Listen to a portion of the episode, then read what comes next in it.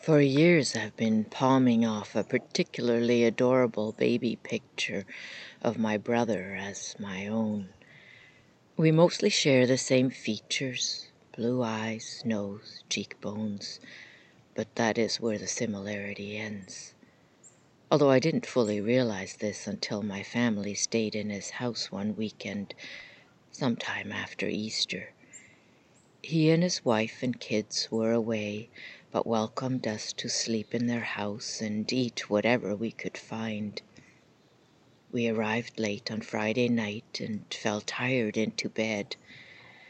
After getting up the next morning, we found a bowl of chocolate Easter eggs on the kitchen table. Hungry and confused, we stared at the dish for a while and then began to hunt for breakfast cereal and milk. And this is when I heard my husband's gasp. He'd stumbled across their secret chocolate stash.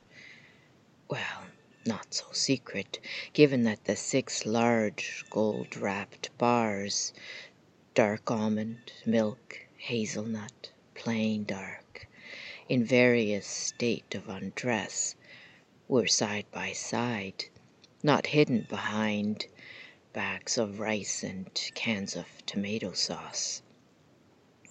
We all gathered around this little shrine and marveled at the self control that their family seemed to have.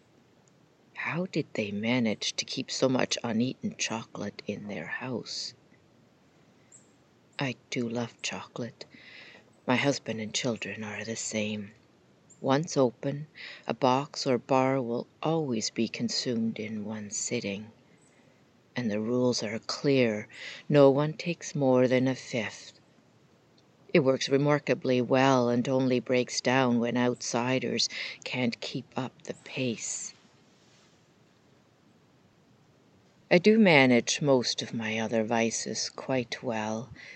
Exercise daily, go to sleep early, and wake up not too late. And so, recently, following a particularly chocolate rich Christmas, and after standing on the scale, I sat down to do some soul searching to find what started it all. My hope was, is, that if I could pinpoint the origin of my cravings, then I might be able to change my habit and indulge with a bit more restraint. I landed on Easter, which is by far my favorite day of the year. On Easter Saturdays, when I was little, we, my mom, grandmother, and brothers, gathered around the newspaper covered kitchen table. For months we'd collected onion skins, steeped these in a large cooking pot until the bath was now a dye. Around the eggs we would wrap green clover leaves or whatever other early plants we could find. Then slip the egg into old nylon stockings and boil each swaddled package in the rich onion dye. Once the boiled eggs had cooled a bit, we carefully unwrapped and peeled the leaves admired the beautiful prints and shined each egg with oil soaked cloths.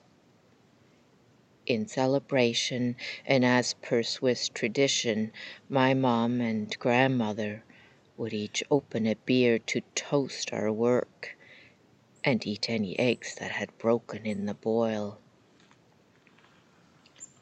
Early the next day on Easter Sunday morning, and before dawn, my mom hid baskets filled with painted eggs and chocolate around the farm.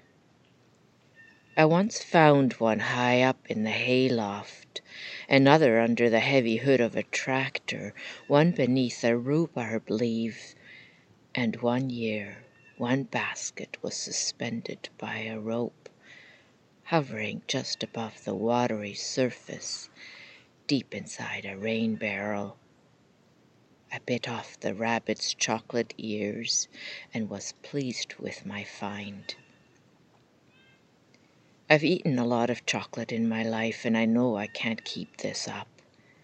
I would like to blame it on my heritage, but the problem is that I have convinced myself that this habit will never change because this is who I am. A big chocolate rabbit trapped inside a little person's body. There might be some truth to this, says James Clear in his book Atomic Habits. Whatever your identity is right now, you only believe it because you have proof of it. If you exercise every day, you have evidence that you are committed to fitness.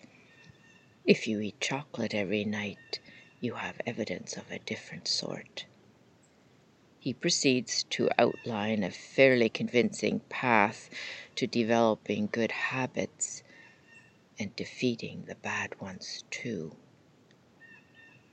So I am reforming setting up new systems, envisioning a new me, chopping and eating carrots, while wistfully looking out on my snow covered garden, waiting for spring, beginning to collect onion skins and nylon stockings.